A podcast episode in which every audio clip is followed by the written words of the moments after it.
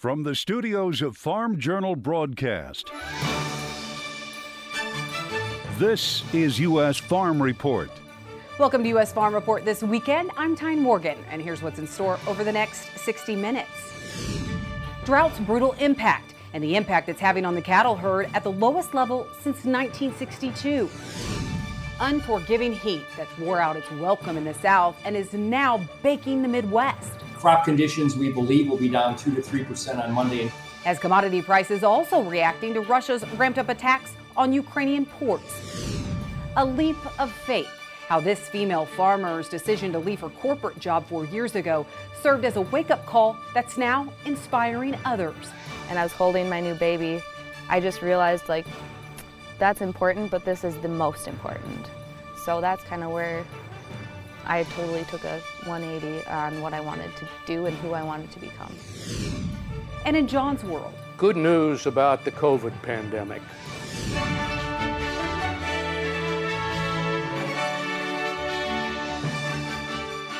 U.S. Farm Report, presented by Pioneer. What's next happens when the testing grounds meet the proving grounds. Pioneer. What's next happens here. Now for the news, it's been a big week for heat with millions of people enduring temperatures above 100 degrees and over 85% of the population seeing temps over 90. While a dome of heat has settled over Arizona for weeks, this late July surge is pushing temps into the triple digits much further north. The temperatures in parts of the Corn Belt could create additional heat stress to that area's corn and soybean crops. Meteorologists say it's another knock on already stressed crops, especially in areas areas battling drought this season. Areas like Missouri and parts of neighboring states extending into Illinois, Iowa, Nebraska, and Kansas, all due for multiple days of triple digit heat, 100 degrees or higher. And then looking at the drought map where you see that existing drought, especially the higher levels of drought, your D2s and D3s, severe to extreme drought, it could get a little dicey later this week with that combination of heat and drought. Russia continues to ramp up hits of Ukrainian ports and grain infrastructure, but it's not worst case scenario yet for the world's grain supplies. Reuters reporting nearly 30 ships have dropped anchor near Ukraine's Izmail port after grain warehouses were destroyed on the Danube River. The damage is likely to force more exports over land, which is slower and more expensive. Analysts say escalations is likely, and the bigger threat for increasing global hunger concerns is losing exports from Russia in my mind, it's more about Russia. There's been talk that Russia is going to keep some of that wheat off the market for an internal um, supply uh, reserve, so to speak. Um, that really is maybe the biggest picture is will Russia continue to supply the world uh, now that that Black Sea is closed? Adding to the uncertainty, the EU is also revising its crop yields lower due to adverse weather conditions. The U.S. cattle herd continues to shrink with the number of beef cows now the lowest since 1962. USDA putting the July 1st total cattle inventory at just under 96 million head. That's down 3% from the same time last year. It puts all cows and heifers that have calved at 38.8 million head, down 2%, and beef cows coming in at 29.4 million head, down 3%. When we look at the breakdown, cows and heifers uh, they were 2% below a year ago. Beef cows, 3% below a year ago. So we have seen that lower inventory, which which we have been seeing, and that indicates that it will take a little bit longer to get out of this this tightness of the cattle market. A decline in glyphosate demand prompted Bayer to make another cut to its expected earnings this week. But one analyst thinks the issue may actually be supply not demand. This week, Bayer announcing it was cutting its projected 2023 earnings, calling for $14.9 billion below what the company reported in 2022. In May, Bayer warned inflation and falling prices of glyphosate based herbicides could cause it to miss its earning forecast. Bayer's then CEO told investors the company needed to lower expectations of what it can charge for glyphosate products. BASF also cutting its earnings forecast earlier this month. Sam Taylor of Rabobank telling us that China's manufacturing of active ingredients is back online. That accounts for 60 to 70% of global production, causing a glut of glyphosate. I think that the global pricing at the moment is sub $4 a gallon um, in China. So you've had that drop from about, let's see, about 16, 17 dollars a gallon in 2022 So it's now like 25% of what it was. Uh, that's the main catalyst of it is just the kind of the cost curve has shift down Chinese production um, uh, back online, and they account for about two thirds of global production. Taylor says ag retailers and suppliers continue to cut the price of glyphosate to help offload expensive inventory in preparation for the fall. Well, there appears to be strong bipartisan support for limiting foreign investors from buying U.S. farmland. On Tuesday night, the Senate approved an amendment to the National Defense Authorization Act that would prohibit entities from China, Russia, Iran, and North Korea from buying U.S. farmland. The vote passed 91 to 7.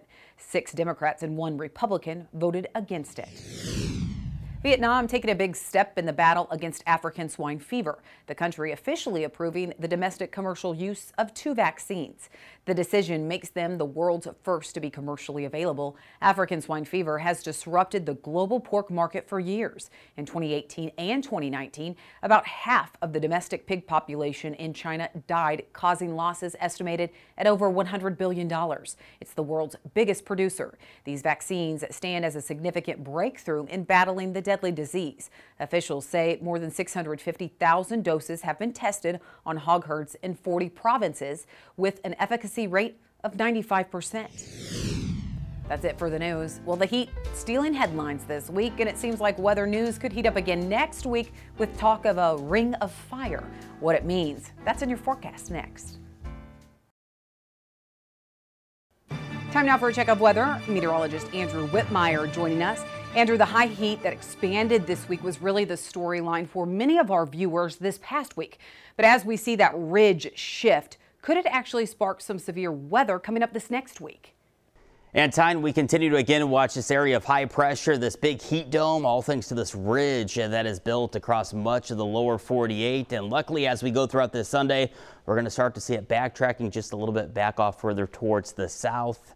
Uh, but unfortunately, though, if you live uh, south at around the four corner states, down to Phoenix, Dallas, over into Memphis, down across parts of the deep south, we're still going to be raging on with temperatures that are likely at times during the afternoon going to reach that triple digit heat mark. Luckily for the Great Lakes and Midwestern states, though, which just had their hottest uh, temperatures likely of the 2023 season, we're likely to cool on off as a nice little trough begins to dip on down into those regions. And as we advance the jet stream going forward for the rest of this week, again, you'll see that the dome of high pressure starting to lift its way back off further towards the south. Uh, but nonetheless, again, really this week and last week, and these are the two week periods that we've been phrasing as likely going to end up being the hottest point here of summer 2023 across the country. And we will have to watch out for a few stronger storms where we do have that ridge of high pressure colliding with again that trough here. And as we go throughout this week, we are going to be watching parts of the central plain states, which really does need the moisture here. Hopefully, again, we can squeeze out some timely showers and thunderstorms as these uh, greens and yellows tries to work their way right along the uh, northern and eastern side there of that ridge as it begins to try to break down and retract just a little bit further off towards the south here as we go throughout this week.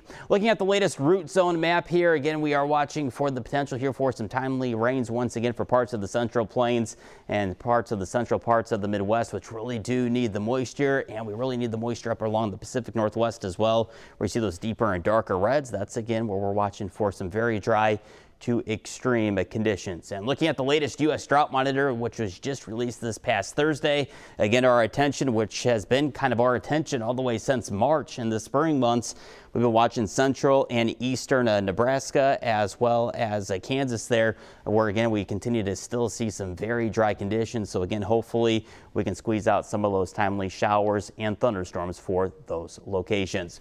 Look at our precipitation outlook here as we get ready to turn the page here to a brand new month and kick off August here.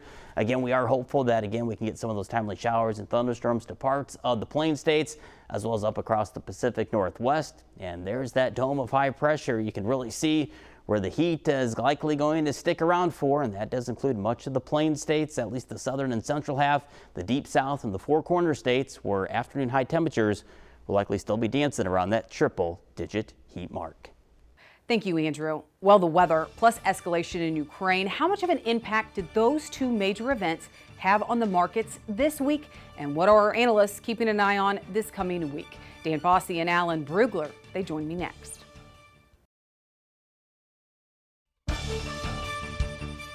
Welcome back. Alan Brugler and Dan Basse joining us this weekend. Well, a lot to talk about with the markets. Starting off with Monday, just an impressive move with wheat. Wheat prices up the limit. Alan, when you look back to how things started on Monday, was it truly some changes with the Russian and, and Ukraine situation, or did something else drive that?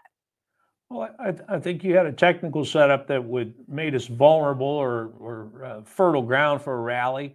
And then you had the uncertainty about the Russian situation when they started destroying port infrastructure and basically taking Ukraine out for a longer period of time. Then they hit the barges, which was your relief valve, where you expected the grain was going to go next. Uh, we had to put a little risk premium in there. And uh, then it kind of fed on itself. Shorts were scrambling to cover. The, the funds were, were pushing their advantage if they were long already. And uh, you ended up with Chicago pushing limit up for a day there. Well, Dan, in our July Ag Economist Monthly Monitor survey, one economist said, listen, we're not at worst case scenario yet when it comes to this grain deal. If Russia would get hit, maybe with, uh, you know a, um, a, vessel of wheat or with oil, that's when things would change. Do you agree with that? No, I do. And, and for a while, Russia was down where the Azov Sea and the the Kerch Bridge, if you will, was down. So their exports out of the Azov were shut off. It only takes one sinking a vessel under the Kerch Bridge or nearby. The drafts there are only 25 to 30 feet, and that whole area would be shut down. Now, that's 35% of Russian wheat trade. Last year, they exported 48 million tons. So it's a bunch, and that's what the world wheat miller and importer is really worried about. At the same time, Dan, Russia, the wheat crop there, I mean, it sounds like it's going to be a really big crop. Is that the case? I think it's going the other way. We are estimating the uh, based on yield data coming in from the key prop, provincial areas somewhere around 83 million tons. USDA is at 85. So we've been trimming. Uh, spring wheat crop will also be down, but really what bothers us is the quality. Uh, too much rain in some areas of the key export areas, and so uh, falling numbers are coming down. Protein levels will be lucky to exceed 12, 12.5%. A lot of wheat will be in that 10.5 to 11.5% rate. And, and key importers like Nigeria and others may not be able to use Russian wheat. So that may force it to the EU or other countries. I think it's pretty important longer term. And it tells me that the world wheat market has made a longer term bottom. Well, as we see this escalation take place, Alan, you know, there's some questions on if we're going to see Ukrainian grain actually make it through the EU. Do you continue to think that this situation will impact grains in the near term? I think you're going to see an impact from it. I don't anticipate that it'll be as wild as it was in 2022 when the when the invasion originally happened. Uh, what's a little different now is uh, while world stocks usage ratios are still snug, ex China particularly, uh, we we know that there'll be some substitution, some some uh, diversion of grain flows. It, it it might depress prices or, or boost prices temporarily as you use uh, country A buys from com- country C instead of country B. Uh, wheat probably had a nice uh, cycle low, trading cycle low, harvest low there in uh, earlier in the spring. So we are looking for a, a, a seasonal rally in wheat. Uh, corn's a little different situation, but if, if wheat goes strong, then I think it'll drag corn higher too. Well, another big market mover this week, weather. So, Dan, as you look at last week and the expectations for the heat, but also the spotty chances of rain showers, you know what what commodity did it impact the most this week? Well, it impacted uh, corn, soybeans, and spring wheat. It was across the board. It was that hot, uh, Montana all the way up until Nebraska, and then catching over to Illinois. So uh, crop conditions, we believe, will be down two to three percent on Monday in corn, soybeans, and spring wheat. We'll see how it all plays out, but you know, it's the weather during August which will be the big determinant, and, and especially for the soybean crop. So as we look at it, we're sitting today at about a 173 corn yield. We're looking at soybeans at around 50 and a half. We'll see how Mother Nature treats us going forward. That's down from USDA. It's not a disaster, but it's surely not the kind of crop we could have all right. Well, Alan, he recently had a crop tour, so we're going to get some insight on that. Plus, some Chinese demand coming in. Could more be on the way? We'll talk about that with Dan and Alan later on the show. Registration is open for the 2023 Pro Farmer Crop Tour, August 21st through the 24th. Attend one of our nightly meetings or join online as we gain insight on the 2023 growing season. Visit profarmercroptour.com forward slash register to select the stop nearest you.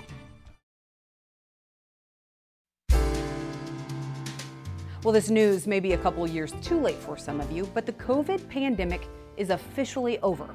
So, what's behind the most recent declaration? John Phipps explains in John's World. By one important, perhaps the most important metric, the pandemic is over. While cases have been dropping for over a year, it takes a while for the final verdict on deaths. Epidemiologists use a measure called excess deaths. With centuries of increasingly reliable data to draw upon, the Center for Disease Control, the CDC, projects with remarkable accuracy what the normal death rate is and should be in the near future. The census provides us with numbers and ages of our citizens and with techniques to adjust for unusual occurrences. We know with pretty fair accuracy how many people should die how fast. COVID produced deaths above that expected line, which are termed excess deaths.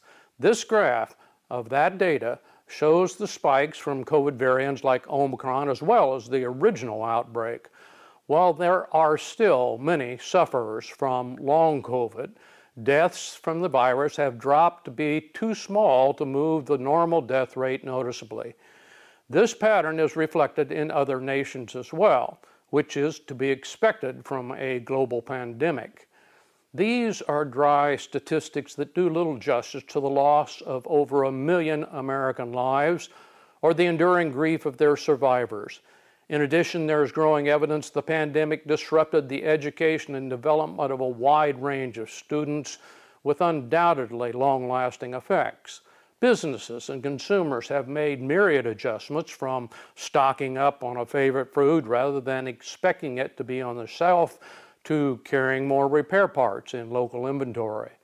To me, the most surprising residue in our nation and culture has been the relatively speedy decision by most citizens to put the COVID experience behind us.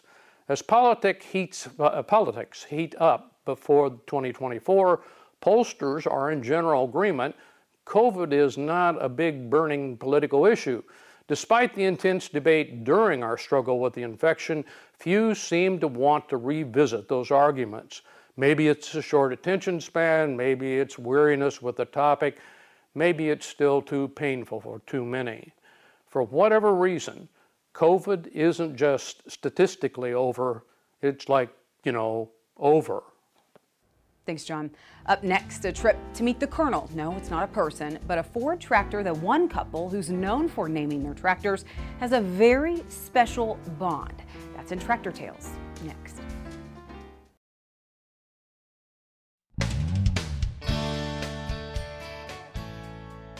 Hey folks, welcome back to Tractor Tales. We are headed to Ohio this week to meet the Colonel and check out a Ford 3000 with special ties to the owner. Gas, uh, early 70s. Um, it come from my wife's aunt, and it come out of an orchard.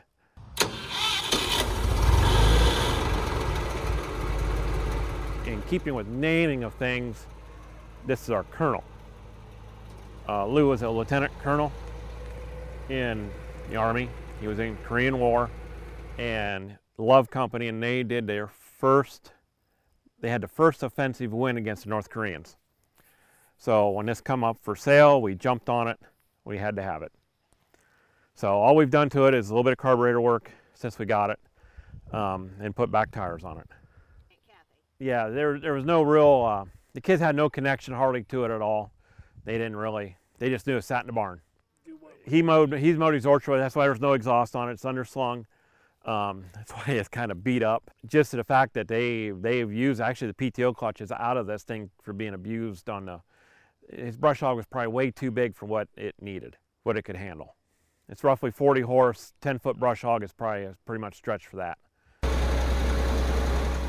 Actually, we pull water wagon with it. It goes to two different shows during the summer to actually do water wagons for steam engines. Uh, it goes to a big one down in Amish country, and then it goes to Dover Yes, we'll have to do some more work to it. It's going to need a nose piece. It's going to need fenders. It's going to have to up, be, do some upkeep to it just to keep it preserved. So, but it'll always be, you know, our colonel. All right, up next, how this 32 year old mom took a big risk four years ago. Now back with her farm and family full time. But it's her journey to find contentment in the midst of change that's now an inspiration to others. We'll have her story next. U.S. Farm Report is produced and distributed by Farm Journal Broadcast.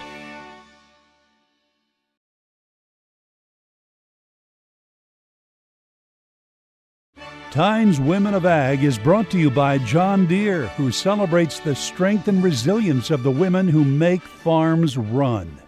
Well, it was a big uh, risk leaving her corporate job to come back to the farm and family full time.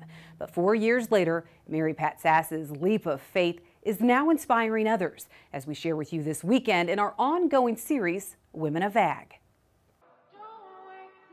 This isn't the view Mary Pat Sass envisioned for her life even a decade ago. I grew up on a dairy farm, loved everything about it, but I just didn't see a place for me to come back. With an older brother who was more involved on their Wisconsin dairy farm, she wanted to get into the ag industry, but not necessarily farming. I could never sit still, so that's why I kind of got into the field work more. And that's kind of where my passion continued to grow.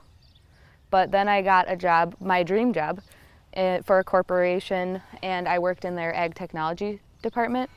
After college, her dream job put her on the road, which eventually led her here. I had never planned to live here, but I met my husband while I was working in the area, and he just stole my heart. Mary Pat and her husband Josh are celebrating seven years of marriage this weekend, tackling life hand in hand on Sass's family farm in Woodstock, Illinois. We are fifth generation. Uh, my grandpa came out from Chicago area. He was a vegetable farmer, started farming grain. Uh, my dad continued on, and us three boys are continuing from there. Even after Josh and Mary Pat got married, she was still living the corporate job life, constantly on the road. I loved the job because I got to work with farmers, I got to help them, and I really did feel like that was a job that I was able to make a difference for farmers. So girl, But now, my dreams changed. Five years ago, after becoming a mom, Mary Pat describes it as a light bulb moment. And I was holding my new baby. I just realized, like, that's important, but this is the most important. So that's kind of where I totally took a 180 on what I wanted to do and who I wanted to become. So, with that, she took a big risk, leaving her full time corporate job to focus on her family full time. I had no plans when I left my job, but I ended up starting my own small business. She says it's the best decision she could have made and one supported by Josh. He's always been so supportive of whatever I feel like is going to be the right route. He's been supportive of me. Even when she left her job, Mary Pat says she didn't think she would be so involved on the farm. And while it's not what she does full time, during the busy seasons, you'll find her here. So I'm mostly on tillage. Most of the time I have my daughter with me. She's the two year old. And yeah, we've been kind of the dynamic duo out there in the tractor. She shares glimpses of her life with her immediate family and on the farm here on social media, which launched with a funny moment on the farm four years ago. She'd packed this really nice lunch for me, and I had to call her about an hour later and say, hey, uh, I ran over my lunchbox. It was like one of those things that happened where I was like, this kind of stuff happens all the time to us, just random stuff like this. And I feel like people get entertainment from it. And in just four years, her social media following has grown more than she imagined. I had been feeling a pull to help support agriculture as I had been in a different way in my prior role. And now as a mom, I was like, I'm, I'm supporting it here with my family, but I would love to be a voice for more and try to connect with other farm families and maybe some consumers as well. She tries to reach other farm wives. Don't let anyone tell you you can't have pretty nails and dig in the dirt, okay? Sharing stories and precious moments, helping other women who may want to be more involved on their own farm.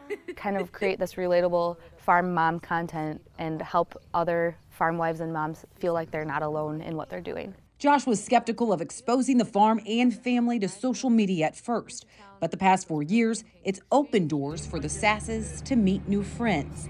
And when he does appear in one of his wife's videos, Mary Pat says he's a fan favorite. He is so supportive. He just doesn't like to be on camera. But when he does show up in in his true colors because he is a very charismatic person, when he does show up like that, he my audience really likes that. But one of the ventures she's most proud of is her most recent one, called Grounded Journals.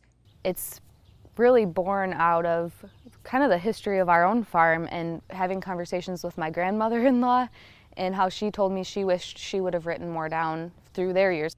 In that moment, she knew now was the time to start writing about their own legacy and what type of legacy she and her husband want to leave. I created these journals to make a simple way for farmers to write about their experiences and also for the past generations to recollect back on their farming experience so we can keep their stories too. With questions to prompt farmers and ranchers along the way, her goal is to make it easier for them to capture memorable moments.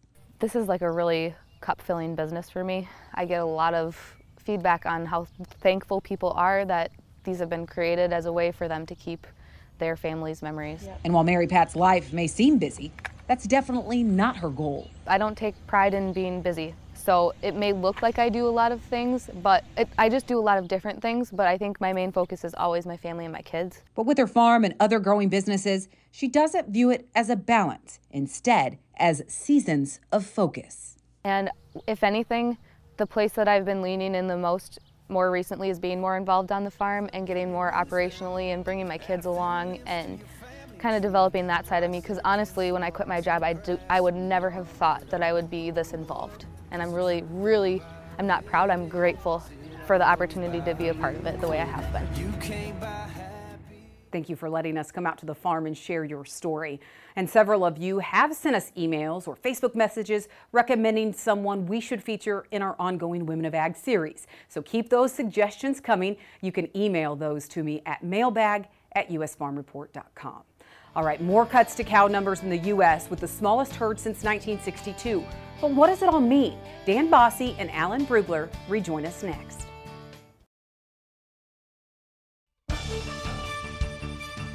Well, welcome back to U.S. Farm Report this weekend. Alan, recently you put some miles in across the U.S., specifically across the Corn Belt. When you look at crop conditions, what stood out to you? Well, it, along the interstates, at least, the crop looks better than I anticipated it would. It was more consistent. The corn corn is almost uniformly pollinating, although there is an area in Indiana that's that's clearly behind. The uh, you know you can't tell from the road uh, if you lost kernel rows due to, early stress on the corn. Soybeans, is, in general, were a little shorter than uh, they might normally be at the end of July, but they had good canopy and good cover. Having said that, I, I, know there's areas off the interstate that are worse.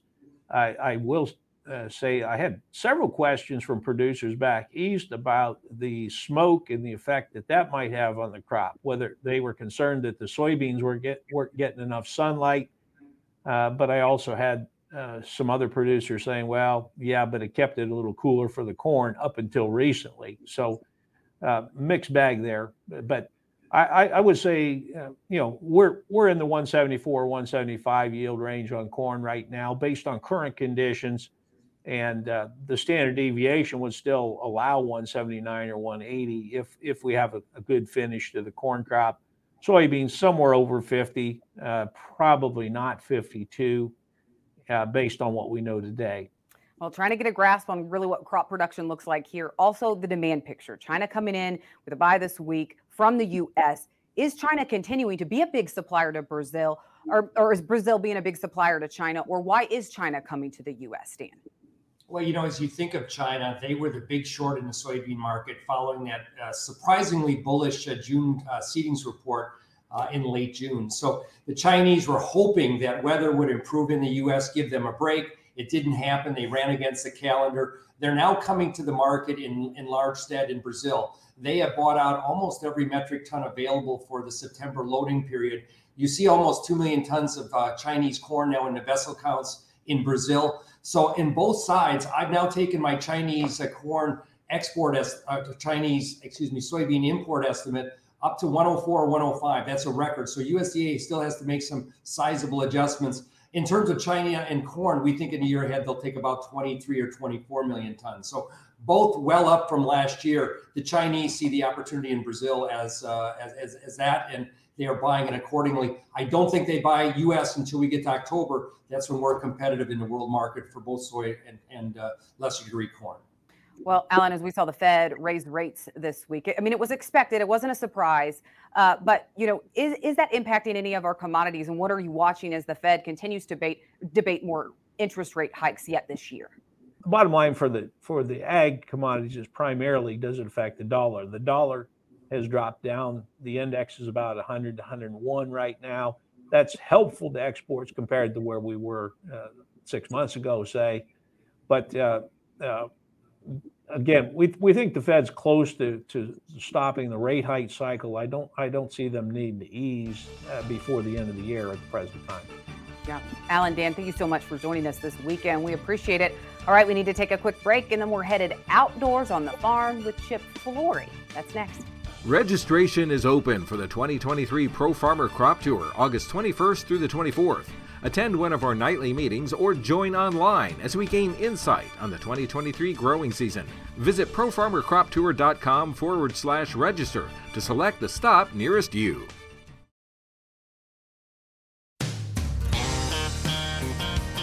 Outdoors on the Farm is brought to you by LandTrust. Join our community of thousands of outdoor enthusiasts. Find properties, connect with landowners, and book an experience today. Learn more at landtrust.com.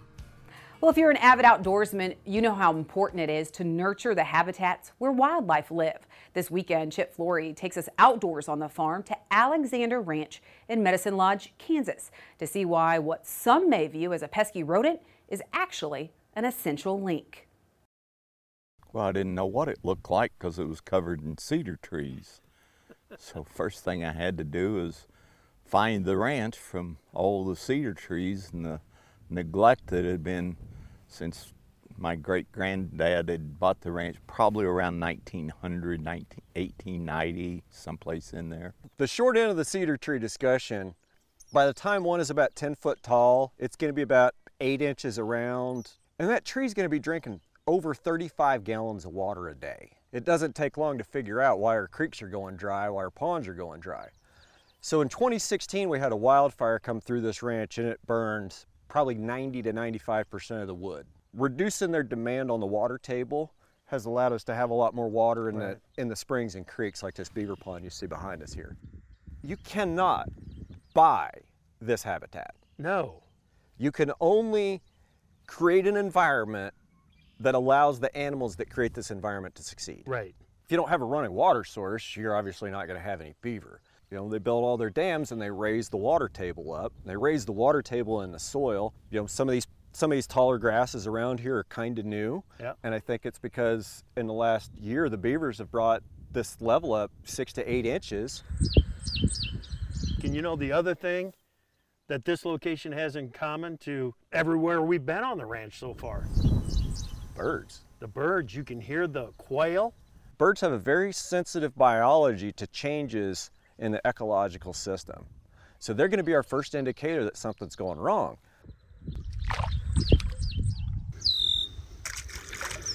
See, look, there's these fish working right on top right there. We spent an hour out here fishing, and if we wanted to, we could have put on a half a string or a bluegill. Oh, easy. Yeah, yeah. Brian, one of the things that has got me so impressed about this little pond, number one, it's clean water coming in. Yes.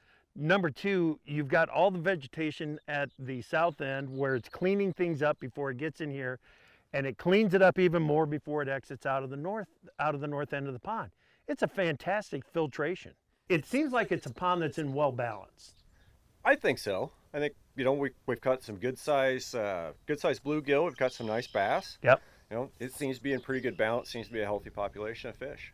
And then the predator fish that are in here, the bass. Yeah. You got to have them. It seems like it's a nice balance, doesn't it? I would absolutely say so. You've got a nice controlled balance. The, the bass are going to keep the numbers of bluegill down, but they're also allowing those mature bluegills to grow to really nice slabs for great table fare. Yeah, it's a really cool mix. Is it an acre? Uh, probably not. Right. It's probably a short acre. Just a fantastic uh, fun that we had out here this morning at the Alexander Ranch. Thanks for letting us tag along, Chip. Well, there's a puzzling statistic when it comes to Chinese farmers. We'll explain after the break. What's going on with Chinese farm equipment?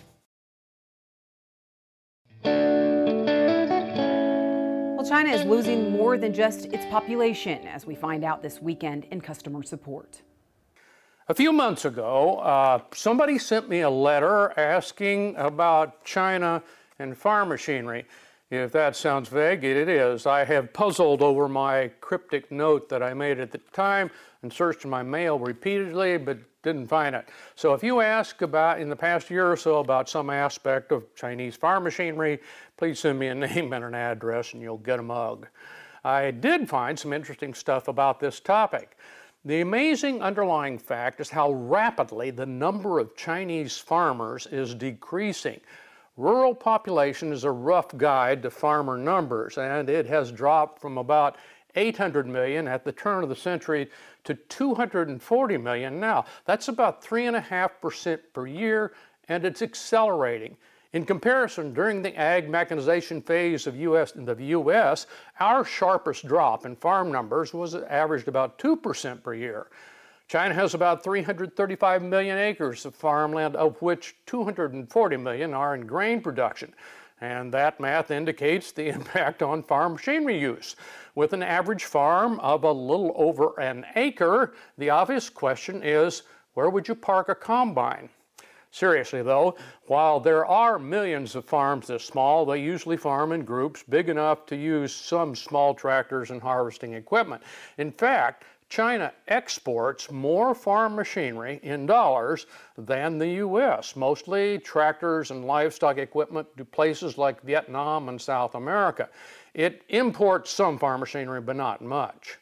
The rapid reduction in farmer numbers is a result of government efforts to one, raise money since the government owns the land, and two, achieve some modest economies of scale for added productivity, and three, add about 5% more tillable acres simply by removing those farmhouses. This movement of people off farms to urban areas has also been driven by their need for labor during their rapid industrial growth.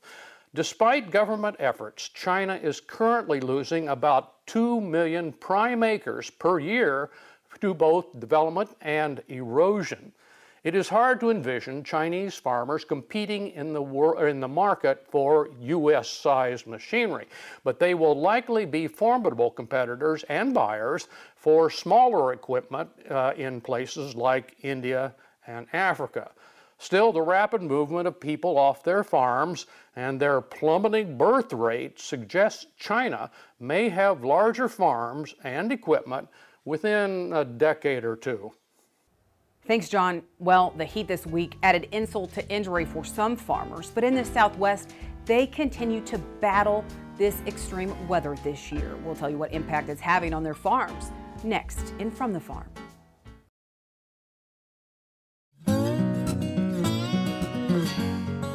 Well, July may have been the warmest on record worldwide. A new study this week, before July was over, suggested around the globe the temps in July could beat the previous record set in 2019, but just by 0.2 degree Fahrenheit.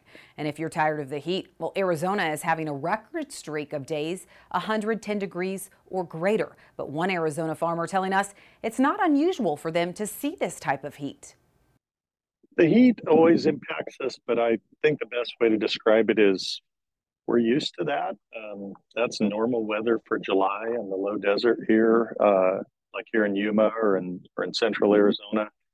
But we're kind of used to the warm weather. The streak of heat in Arizona isn't the only news generator this week. It's also the all time record low temperature. As a teenager starting to work in ag full time myself, I can remember leaving to go to work and passing the bank signs long before we all had thermometers in our vehicles and whatnot. And it was not unusual to see 95, 94, 99 degrees at sunup here in Yuma on the bank signs as you're driving through town headed out to the field. So uh, that's kind of what we're experiencing now. Yuma County, Arizona farmer John Boelts says his area is known for growing crops like leafy greens, broccoli, and cauliflower that's then shipped across the U.S. and Canada. But it's those crops you won't see growing here in the heat of the summer. Uh, this time of year, we know it's going to be hot, so we're growing crops like cotton. Uh, we have Sudan grass. He says farmers were more challenged by the second consecutive year of record cool temps in May and June. So, what's causing the warm temperatures this month? USDA meteorologist Brad Rippey says it's actually something that started in mid June. We started to see some trouble brewing in Texas. More recently, that's expanded into the western United States, especially the desert southwest. That heat that's coming up from the south is likely more related to El Nino than anything we've seen to this point. And Rippey says even though signs of El Nino have been minimal so far, El Nino typically doesn't impact the northern hemisphere until during the cool season. So that October to April timeframe, that's when you see the consistent signal with El Nino, usually wet in the southern United States, mild and often dry across the north. Listen, I will take the heat over the cold any day. That does it for U.S. Farm Report this weekend. Thank you so much for watching. Be sure to tune in again next weekend as we work to build on our tradition. Have a great weekend, everyone. U.S. Farm Report is produced and distributed by Farm Journal Broadcast.